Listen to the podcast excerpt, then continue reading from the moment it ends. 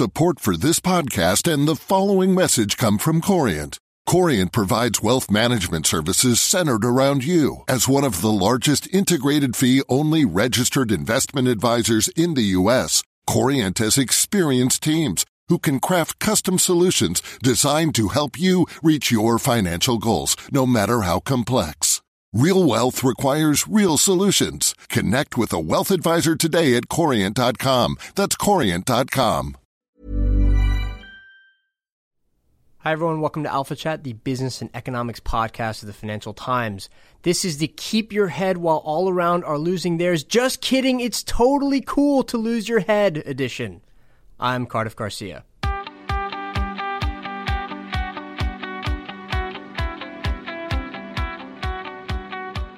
On the show today, the potential impact on financial markets of a Trump presidency. We'll be joined by NYU professor of finance Aswath Damodaran to discuss. And then afterwards, my Alphaville colleagues will guide us through the potential macroeconomic impact of a Trump presidency. It's more complicated than you think. And joining me now as co host for this entire episode is Alex Scaggs of Alphaville. Alex, how are you? Hi there. I'm good. About Are you as good? Are you, mean, is your head still swiveling on your shoulders? a little bit? So I'm sort of losing my head, but you know, Okay. it's, it's the way we live now. Well, this might make you feel uh, marginally better. You're maybe the one person in my circle of friends and colleagues who doesn't need to swallow a massive slice of humble pie right now. Uh, you said before both Brexit and before the election uh, that those might be the outcomes, that in fact the leavers might win and that Trump might win. What gave you that insight that everybody else in the kind of uh, right thinking punditocracy totally got wrong? So I have a question for you. Actually, I'm going to turn it around on you and ask Okay. you a question. Sure. How much time over the past, say, 10 years have you spent in rural or exurban America? I'm from uh, ex-urban America. Right. Um, so too. I I spend at least uh, a total of maybe a month a year uh, in rural, not quite rural, but ex-urban America. Right. Uh, how about you? So I am also from exurban America, Okay. and I just spent about four years. I mean, of course, I, I went there in college, but I spent four years there for uh, school at Washington and Lee University, and the mood between the people who were local in in Virginia and the students who were a lot of northeastern people, a lot of people who had come from relatively well-off families. I mean, that was sort of a microcosm of what we're seeing now in, in national politics. And so while most people think that that sort of thing is obvious, just the general breakdown of of trust between the two groups, I think, is really, really significant. And that split by education, I think, might have been the single biggest divide uh, Yeah. between the two groups and between the people who voted for leaving and remaining, and then later the people who voted for Clinton versus Trump. I think there was also something mechanical that a lot of people missed too, which is that the enthusiasm gap between the two sides also meant that there was a big difference in turnout. We definitely saw that in the U.S. election, where Clinton got millions fewer voters than Obama did, partly as a result of turnout. Not all of those went to Trump. Uh, they just didn't show up because Trump also got many millions of votes fewer than Mitt Romney did in 2012. Uh, so it's just something to uh, something to keep in mind the next time for all of us. I think a lot of people are going to be doing uh, quite a bit of reassessment of what is knowable going into big elections like this. But enough of the politics because we are here for economics and finance. And joining us now in the studio is NYU professor of finance and blogger Aswath Damodaran. How are you? I'm good. Thank you. Thanks for joining us. We're going to talk a little bit uh, about country risk and political risk, but first, I just want to get your take on the reaction of financial markets to the election of Donald Trump. We had first uh, equities surprisingly rising despite what appeared to be uh, signals that they would fall from futures markets, from Japanese markets, and then long end treasury yields started climbing. Uh, what do you think's behind all this? Well, I think it shows you how unpredictable markets are. But I was actually working on a blog post. It's pretty much what I do. You're gonna give us a most preview of my now? life. I'll give you a preview. I about the Trump election and the consequences. And actually, what I did was I wrote a post about Brexit right after it happened, about both the market reaction and what we could glean out of what happened around Brexit. And I actually took the post and replaced the word UK voters with US voters and Brexit with Trump. And it's amazing how we're retelling the same story. It's uh, retelling the same story in the sense of how, in the lead in, people expected one thing to happen, and how that expectation was, I think, skewed by the fact that the people who write the expectations, make the expectations, live in cities like this one, and are so insulated often from the rest of the country that the echo chamber they talk to, everybody kind of agrees this is the way things are going to happen. But I think that the interesting thing was on Tuesday night, as the results were coming in, of course, there was this news story that the Dow was down 800 points and that the market was going to collapse. In fact, the news stories indicated that we're going to open to a calamity the next day because I think they put in the circuit breakers in, expecting the market to close, and the market, of course, opens 200 points up. And the reality is, if it had dropped 800 points, it would have been an overreaction, and the climbing of 400 points might be an overreaction too, because if you step back and look at the big picture, you, I mean, I'm I'm going to set aside the social issues and the cultural issues and all the other issues that were played out in this election. Focus just on the economics. Here are the five things that where Trump and the markets interact or intersect. The first is what he said about the Fed, which is he said that the Fed is playing a political game that they, sh- and in fact, the message he seems to be sending is they shouldn't be raising rates in the future. Now, for some people, this could be good news because if you believe central banks actually set rates, then you should say, well, if Trump is right and he can put pressure on the Fed to not raise rates, the Fed is really under no direct legal pressure to not do things, but then they, they, they read the election returns like everybody else. You could view it as good news. From my perspective, central banks have never had the power to set rates. They have the power to tweak rates. I've always believed that low interest rates are the result of low growth and low inflation for much of the last decade. And at the margin, I think central banks have had a you know, 20 basis point effect. So I don't think interest rates are going to change much. The second is could a Trump presidency affect the risk premium? Again, the, the link is very weak. The only way you could perhaps argue that risk premiums would go up is if you said, well, Trump is unpredictable, we don't know what he'll do, therefore that uncertainty will f- pay out as a larger risk premium. But in a market like the US, where 90% of the economy is unrelated to what Trump's unpredictability might do, you might say, well, the risk premium effect is going to be muted. So let's think about cash flows and growth. I think the one box where the Trump effect could be significant is what he said about trade. Because to the extent that he stands behind his words, and you know that's always with a caveat that all politicians say things when they are getting elected that they might not carry through he's signaled the intent to not just not sign new trade contract uh, trade agreements, but also revisit old ones. And this is like game theory, which is if you go back and decide that you're not going to do something in the trade arena, there are going to be people, or you put up you know, tariffs against certain countries, there are going to be other. You could potentially set off a trade war. And that is not good news for anybody involved. That could have an effect on real growth and the market. So that's a potential bad news. It's one box where the uncertainty, I think, could feed into markets going down. But we have to wait. But see. because we don't know yet, uh, that's why you think that markets didn't react to uh, Trump's comments I, on trade. I think what markets are signaling is not just that they don't know, but that they don't think that he's going to do the things on trade agreements right. that he said he would. That's basically the markets could be completely wrong. I mean, Trump's been unpredictable all through this, and he could actually carry through on his promise because I think that is the one box where you worry about consequences for growth, and that's a global effect. It's not just U.S. stocks. And the effect is going to be greater, of course, for the multinationals that operate around the globe than it is for companies that might be primarily US based. So, at least for the moment, the market signaling, we don't think that's going to be as serious as we thought it was two days ago. What they learned in the two days, I don't know, but no, that's the, the the fourth box relates to the fact that if you if you look at Trump's promises and you look at his agenda, there are three aspects to his agenda. One is that he's going to roll back Obamacare which is going to have consequences within the market on healthcare stocks.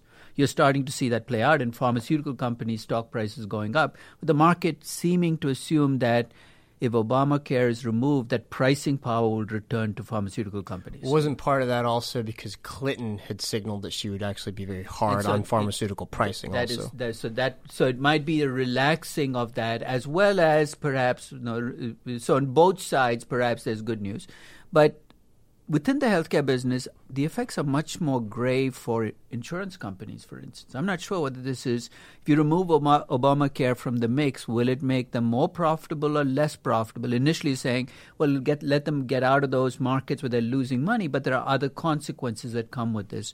So I would expect some repricing within the healthcare sector because of that. The second thing he signaled, I think, is that that he at least that he, that he plans to spend significant money on infrastructure. So you're seeing all these construction related, infrastructure related companies go up. Here he faces a constraint, which is he's also promised to revisit the tax code and cut taxes, right? And if you're going to cut taxes and increase infrastructure spending, you either are going to let the deficit balloon out or you're going to have to come up with new sources of revenues. So again, I'm not sure the market is being realistic in how much it's building in, but I think that's part of the story in why you're seeing some sectors go up is they're looking at parts of his agenda and saying, well, that'll be good for that, and that'll be good for that, and they're building into stock prices. We just have to wait and see whether those numbers can get delivered. And there's a final piece, which is, I think, the tax code and regulatory changes that are coming. And there, if you're a business, there are more businesses that are going to benefit from that than lose. There are, there are some aspects of it where it's a zero sum game. In energy, for instance, if his intent is to step away from the fossil fuel re- restrictions that were being put into place by executive order, then you could argue coal mining companies are potentially going to benefit, oil companies are going to benefit, but green energy companies are going to get hurt. There's also the the revisiting of the tax code. And this, I think, is going to happen simply because I think finally there's a consensus that the U.S. tax code is so perverse and so completely damaged that neither party can live with this for the long term. It's perverse and damaged in two ways. One is our corporate tax rate now is among the highest in the world so at least the stated tax rate. But we collect about the same amount in taxes as European countries do. So we have the high tax rate, but we don't have the collections. Part of the reason for that is we are one of the six countries left in the world which has a global tax system. We tax companies based on what they make globally, which makes absolutely no sense anymore. It made sense in the 1980s where you had no choice as a U.S. company but to pay those taxes. Today, if you're a multinational that happens through the accident of history to be U.S. based, you can decide not to be a U.S. company. And I think that's that's been brewing under the surface with the with the reversion. You know, you saw this with the tax inversions that you tried to see with Pfizer last year. But I think it's under the surface, and clearly it's a problem that's only going to get worse. There are two ways to fix that problem. One is to bring the corporate tax rate in the U.S. down to 20 to 25 percent. Uh, Trump has suggested, I, I, think, had a 15% rate. I don't see how you can get to 15% and make up the revenue difference. I think we're going to end up around 25. That's going to take a huge amount of the reason for keeping cash overseas out of the picture. And it's going to be twinned, I think, with some kind of one-time deal, as Congress writes one-time deals, of bringing that two and a half trillion in trapped cash back. And that, I think, is good news for global companies that have been sitting on this cash and saying, what the heck do we do with all this cash now? Uh, Alex, I want to turn to you. Uh, two questions uh, in response to what Aswath just said. All right. First, uh, in addition to spending a few years at the Wall Street Journal covering the equity markets, more recently you've been following uh, Treasury auctions quite a bit. So the first question is, what do you make of this week's activity? Second, can you just comment a little bit on what Aswath said regarding uh, corporate taxes, something you've looked pretty closely at in terms of Trump's plans? You had a very good point about the questions of revenue. I think that when people are looking at the yield curve this week, for example, on one on one side of things, people are saying, okay, infrastructure spending is going to be inflationary. On the other hand, I think they are looking at, at Trump's policies and they're seeing that he has an entirely Republican Congress, and no one's sure about how much pushback that Republican Congress could even give him in terms of keeping spending in line. And so I think the, there's a good argument to be made that the United States has a lot more ability to spend than the traditional sort of uh, institutions think. Uh, but at the same time, it's very careful to not pretend like you can just print money forever and borrow a ton of money, um, especially when you're getting a little bit more protectionist or if you want to get more protectionist, because then at some point you're asking the same people who you're not trading with to buy your securities. Uh, so I think that it's going to be very interesting to see what happens to the yield curve. And I think that treasury auctions are going to be an interesting thing because you can look at the allocation data a few weeks after the sales happen. And I'm really curious to see what the international purchases look like. Um, because if global if global countries if, if China or you know some of the countries that Trump has actually targeted don't buy US debt, I mean granted they don't have a ton of other good options to be fair. But I, I, think that'll be sort of an interesting place to look. And we did have a couple of sort of weak auctions this week. I mean, obviously, it's still very early, and we had, we barely ever have trouble actually selling the debt. And it's, I mean, failed auctions aren't actually allowed because the way that, the way that the system is set up. Um, but I would sort of keep an eye on that. Okay, uh, and corporate tax reform. Um, what has Trump said he's going to do, or what would you add to what Aswath uh, to Aswath's description of Trump's plans? Um, and what do you think uh, the impact would be if he actually is able to carry those out? Uh, well, I actually have a question, and I have a question for Aswath. Um, when you look at what the banks have been doing, what the bank stocks have been doing this week, um, you have to wonder how much of that is, is the regulation aspect? And I know this isn't exactly on the tax code, but I, I think you had covered that pretty well, actually. So, my question about that, though, is that obviously a steeper yield curve people think are good for banks, and so that should help out the banking industry.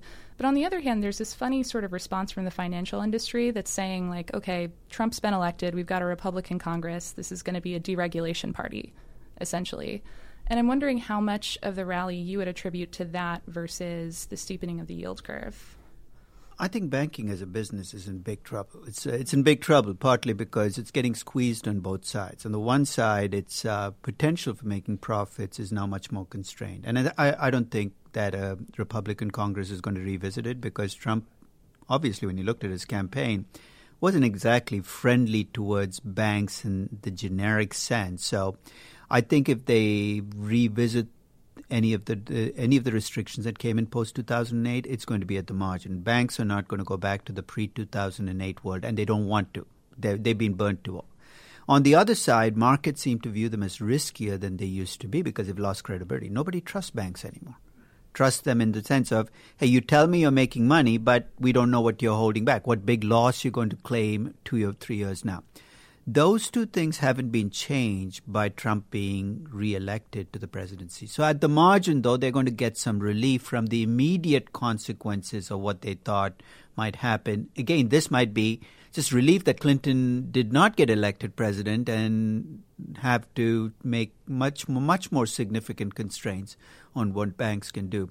So, some of that, uh, the, the regulatory aspect, I think, is part of it, but if that's what's driving this rally, then I think it's being vastly overdone because I don't think it's going to provide the kind of earnings relief that these banks are expecting. Because I think, and I call it, the way I describe banks is, you know, when you invest in a bank, you make a Faustian bargain, which is they don't tell us much about themselves, but we trust that they're run by sensible people and that the regulatory framework works. That's what 2008 broke.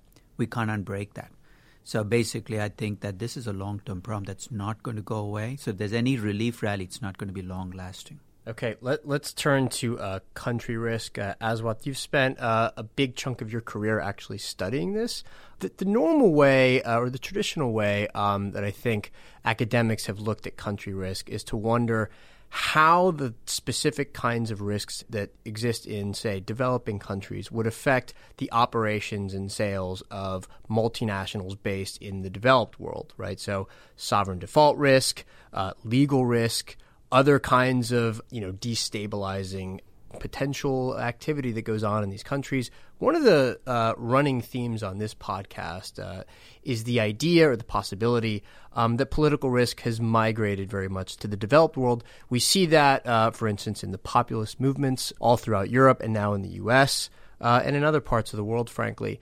When you think about some of the things that Trump said on the campaign trail, all right, and let's take each of those uh, in turn.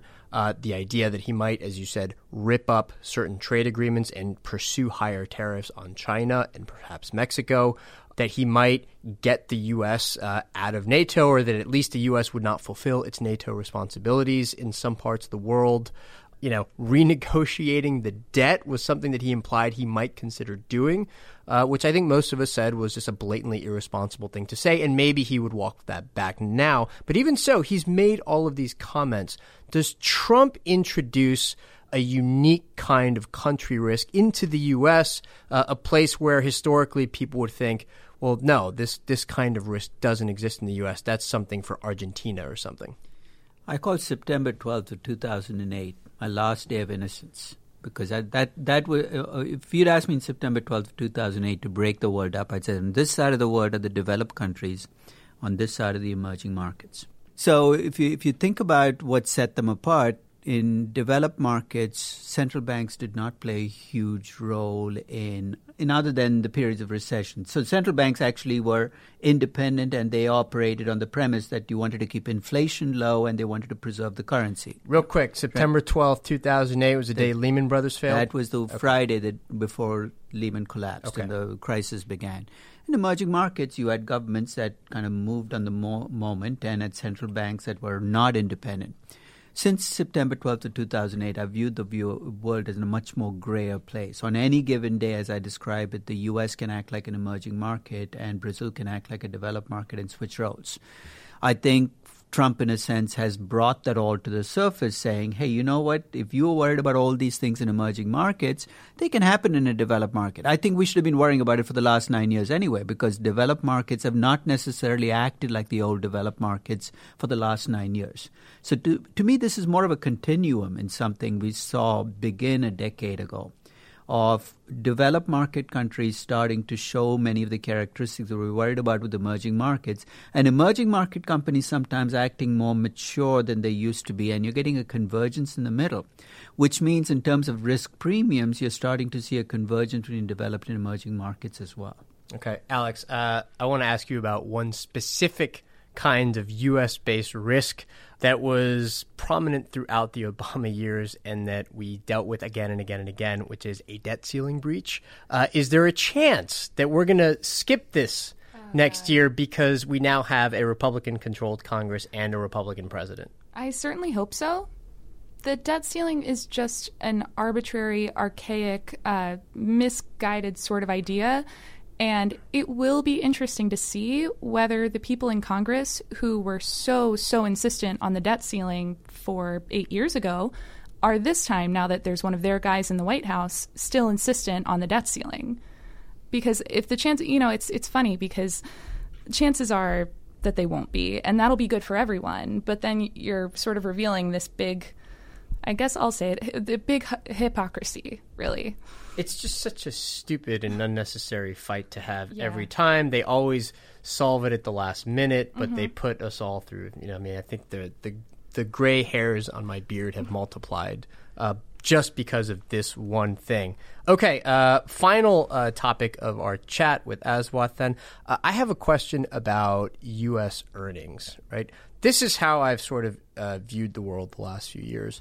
Uh, the U.S. Uh, or U.S. based companies um, have a couple of problems that are squeezing them from sort of uh, both ends in a way. So, on the one hand, you've had uh, strong disinflationary trends in much of the rest of the world, uh, in some cases, outright deflation, which gives U.S. companies very little pricing power, right? And then on the other hand, and this is a more recent phenomenon, wage growth is finally starting to tick up.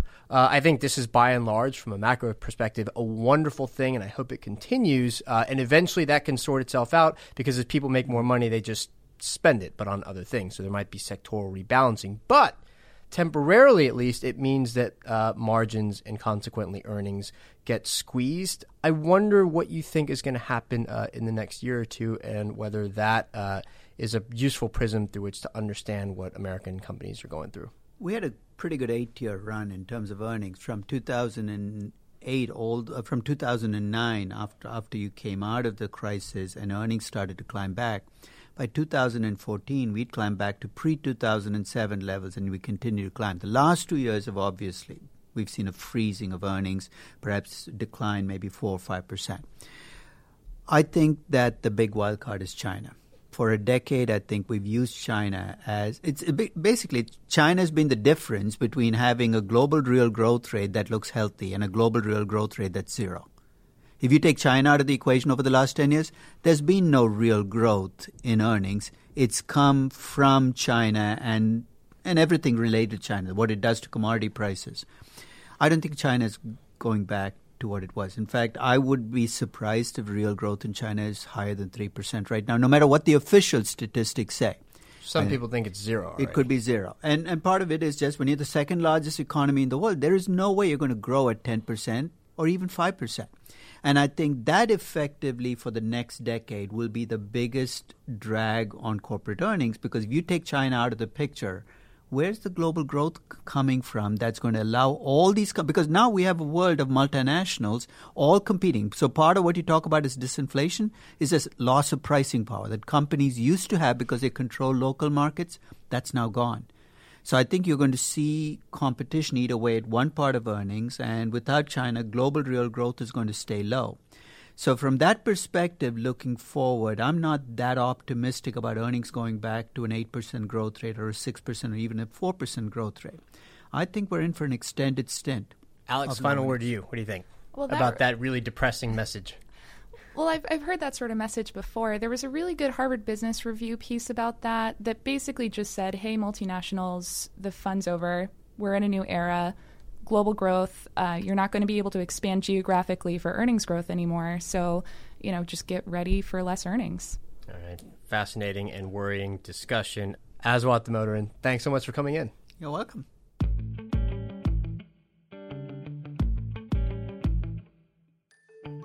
And moving right along, Alex and I are now joined by Matt Klein, also of FT Alphaville, for a speed ish round on Trump's potential macroeconomic impact. Matt, how are you? I'm all right. How are you? Okay, uh, we are going to go through some of these topics just one by one. Boom, boom, boom. All right, you did some writing about this on election night on Alphaville, and we'll link to that piece for everybody to see. But here on the podcast, we're going to go one by one. First up, Trump and trade. So the interesting thing about the U.S. and trade policy is that over the years, uh, the president and the executive office in general has gotten a lot more power to negotiate deals without having to go through Congress. And it's ironic because this was done in the belief that it would be easier to negotiate trade liberalization without having to negotiate things line by line with legislators.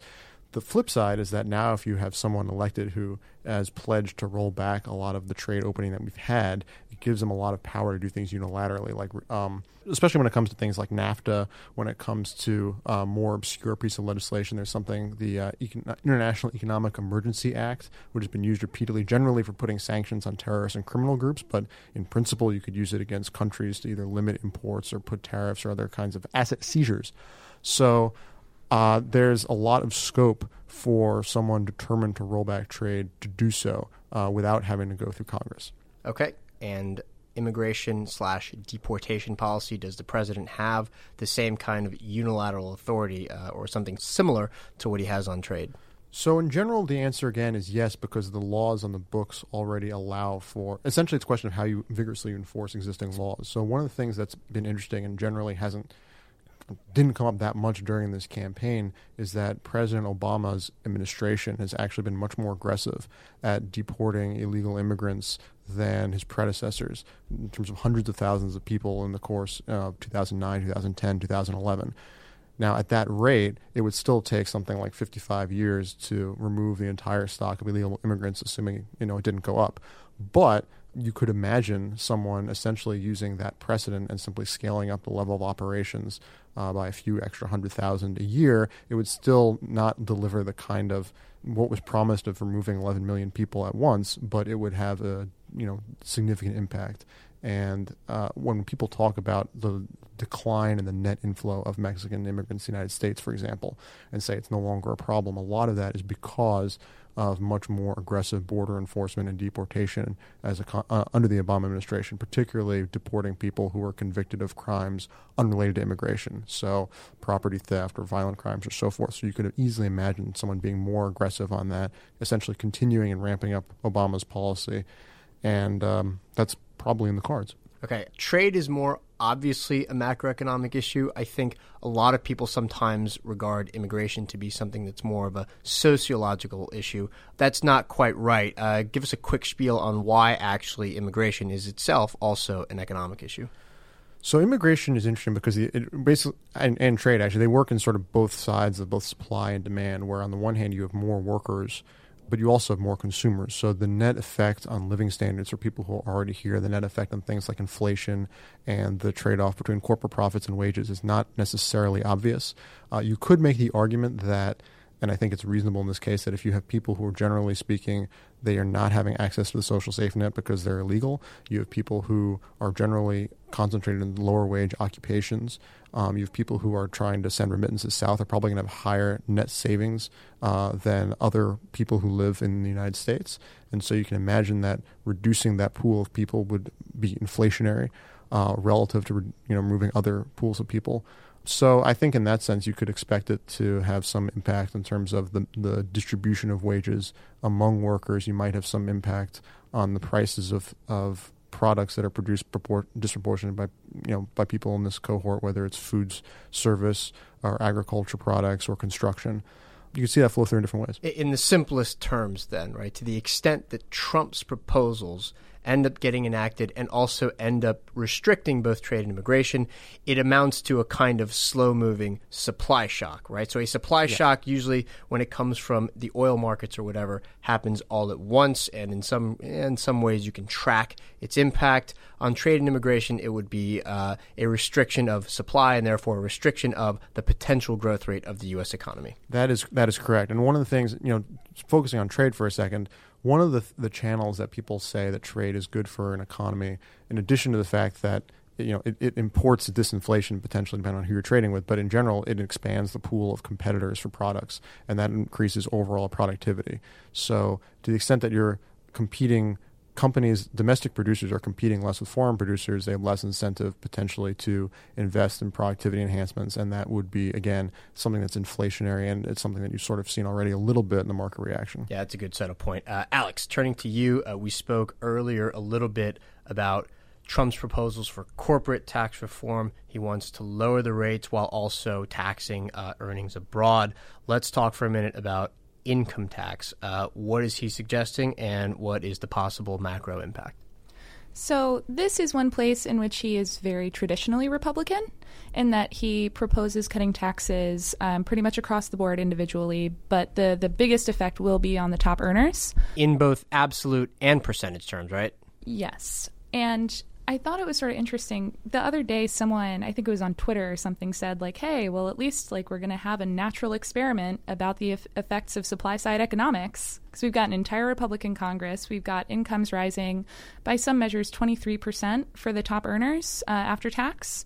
And that, I mean, obviously, the, you know, very, very clear distributional impacts. And we'll have to see sort of what the ultimate effects are. Okay, uh, and when you say supply side economics, you're referring to like the famous group of supply siders like Art Laffer or Larry Kudlow, who uh, were prominent in the 1980s for having said that they believed that tax cuts would eventually pay for themselves because the resulting economic activity would bring in enough revenue to offset the lower rates. Right. And I have a little bit of trouble understanding that from the individual side. I mean, spending on luxury goods, of course, you know, maybe that has an effect.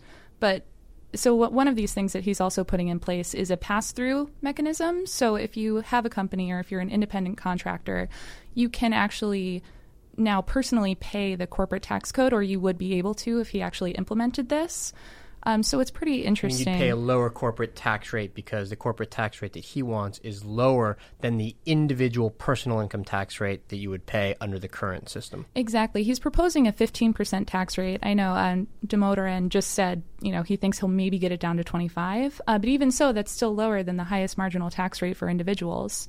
And also, I'm not entirely sure that Kudlow is a traditional supply sider, but you know, beyond that, I would say, I by the way, be, that the more salient point might yeah. just be that even most conservative economists who aren't yes. these guys don't think it's true that lower corporate, or excuse me, that lower individual income tax rates pay for themselves because of the resulting economic activity. Uh, I would point to what happened first in the 1990s when taxes went up under both uh, George Bush the first and uh, Bill Clinton, and we ended up with a productivity-driven, uh, you know, incredibly impressive economy in the latter half of the decade.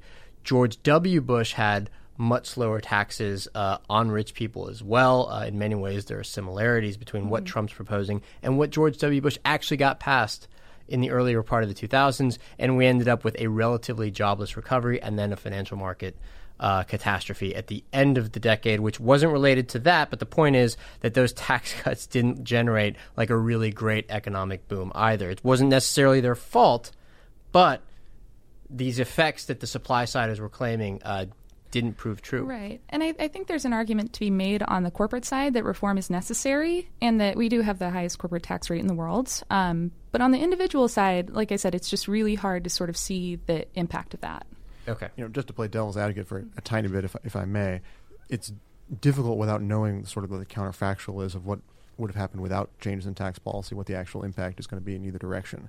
And so, if the argument that's being made, which again, it's hard to sort of evaluate how true I'm just saying that the other argument hasn't been proved hasn't been proven right. either. Right. I think I'm not. You know, I, the, the, relationship here is yeah, is, absolutely is tough to discern. It's arguably unprovable in either direction. Right. Okay, uh, Matt. This is uh, related to something that uh, Alex just said uh, about taxes, though. Uh, let's look for a second about what happened in the 2000s. All right, we already talked about uh, lower income tax rates, with most of that benefit going to the higher end of the income scale. I'm not even interested in like arguing the partisan back and forth here, right? Uh, we also had a couple of wars that were very expensive, and again, I'm not arguing uh, for or against the uh, usefulness or the importance of those wars. I'm just talking about the uh, impact on macroeconomic behavior and also on the government finances. The deficit widened uh, quite a bit in the 2000s. Um, that on its own didn't seem like it was a huge problem because that decade was one where the rest of the world did seem starved for safe assets. At the same time, it did seem like a huge missed opportunity to use that deficit spending on things that would like boost the country's uh, potential productivity growth, uh, or just on rectifying some of the widening inequality issues that we ended up seeing. What do you think? I think that's broadly right. I mean, in terms of the macro impact of those deficits, I think sometimes it's overstated by people who were opposed to them at the time. You look at the overall debt to GDP ratio for the United States, it was basically flat in the 2000s. It had been going down very rapidly in the 90s, and then it just flattened out at something like 35% or whatever. So, in the grand scheme of things, those deficits weren't obviously too big. Um, the other thing, of course, as you mentioned, at the time, you also have a situation where there was this seemingly insatiable demand for investors, both uh, domestically and abroad, for safe assets, which essentially means U.S. government debt and things that people can be tricked into thinking are like U.S. government debt, such as agency debt. And um, to the extent that you know the deficits weren't bigger, it might have actually led to sort of a crowding in effect of all sorts of nasty mortgage-backed securities that people thought were as safe. people thought were safe right. that the financial markets provided right. in lieu of uh, the government issued right. debt. You know, the ducks quack is where you have to feed them. So when the sell side is in a situation where all these people are asking to buy things that are like safe assets, they thought, well, why don't we create these things ourselves? And that didn't work out very well. And there's empirical evidence and research that not so much for these longer term stuff, but at least on the short term debt side situation, that there's a very strong relationship between the supply of government short term debt and private short term debt. That's an inverse relationship. So the more government borrowing there is, it sort of crowds out um, what we th- think of as toxic short-term borrowing by financial institutions, and effectively, government borrowing can actually increase financial stability. Okay, real quick, uh, let's tie this to a Trump presidency. It looks like, all right, if he were to get all his stuff passed, that the deficit would further widen. The Republicans in Congress, uh, who pay a lot of lip service to deficit spending uh, while Obama was there, probably would go along with it because they'd get the tax cut they wanted, and then they'd sort of uh, frame it as a compromise because they'd also be giving Trump the infrastructure spending that he, and by the way, a lot of progressive thinkers, uh, a lot of Democrats also want and would have less of a problem with. Wouldn't we also be getting a kind of a, an experiment in what it's like to rerun some of the economics of the 2000s, um, but in the next four years? I think up to a point. I mean, one of the things that is tricky in terms of adding all the impacts up is to the extent that you're cutting taxes on people who already have very high propensities to save, you aren't really doing a lot to alleviate the imbalance between people's desire to save and people's desire to invest, and you're not really Hence, fixing missed opportunity, which right. also existed in the right. 2000s. Right. I think so. In other words, if if your concern is the supply of safe assets, and all you're doing is creating government bonds by giving more disposable income to people who are just going to invest them in government bonds or equivalents anyway. That doesn't seem like that sort of fixes anything. Um, the infrastructure spending, I think, is a different situation.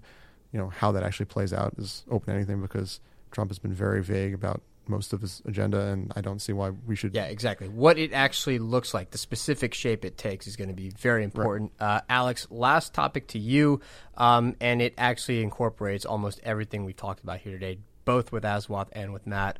Um, debt management, right? Uh, a favorite topic of yours, given everything you've just heard. Uh, what are the range? What's the range of possibilities for what we might expect there?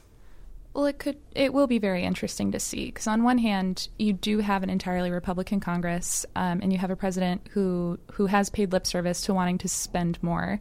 So if it is short, like Matt pointed out, if it's more short-term treasuries being issued, I mean, there's there's huge demand for it.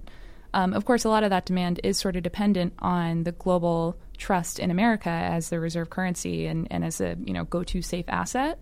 But like some people have pointed out today, that there there aren't that many better choices. So at least you know at least for now, I, I can't see it posing a huge challenge for debt management unless of course we're putting tariffs in place with the people who would be buying that debt eventually it's going to be important, I guess, to sort of, like you guys said, keep in keep in mind how this is being implemented, what's being spent, um, and generally also, you know, remembering that someone has to eventually buy the securities that you are issuing. Also, just a big difference between the bluster you can get away with on the campaign trail, and certainly from Donald Trump, there was a lot of that, and then the realities that you'll confront when you're in office. And despite Trump's general unpredictability, I think that's a lesson that he probably even he can't escape entirely. And it'll be interesting to see who he appoints as head of the Treasury, too. I mean, all of that is very much in play.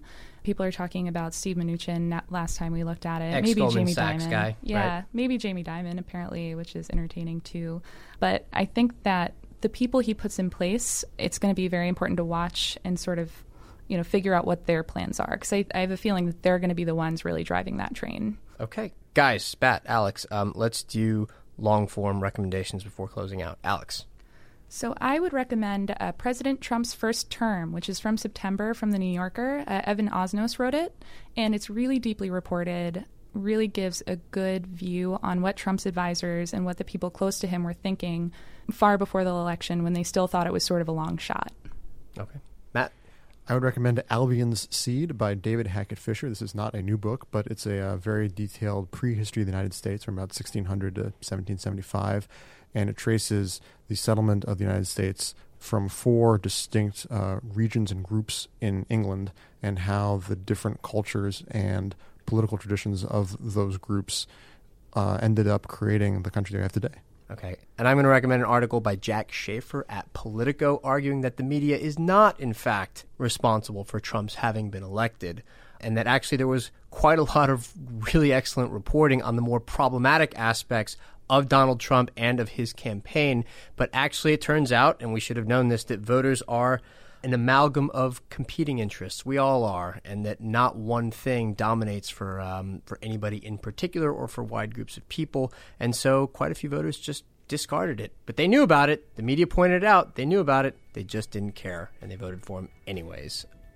And that's it for today's show. Give us a call, leave feedback at 917 551 5012. That's plus one country code for those of our listeners who are overseas. You can also email us at alphachat at ft.com. Please, please, please rate the show on iTunes. It helps people find out about us, and it also is a valuable source of input. FT.com forward slash alpha chat is where you can find show notes for today's episode. Aswath Damodaran is at Aswath Damodaran on Twitter, and you know how to find Alex, Matt, and me also on Twitter. Finally, macroeconomic impact of a Donald Trump presidency is left to be seen, but the micro happiness impact of collaborating with producer and editor Amy Keene is off the charts. Thanks for everything, Amy, and thanks to our listeners. We'll see you here again next week for another episode of Alpha Chat. Did you know the Capital Ideas podcast now has a new monthly edition hosted by Capital Group CEO Mike Gitlin? Through the words and experiences of investment professionals, you'll discover who was their best mentor, what's a mistake they made that changed their approach And how do they find their next great idea? Subscribe wherever you get your podcasts. Published by American Funds Distributors, Inc.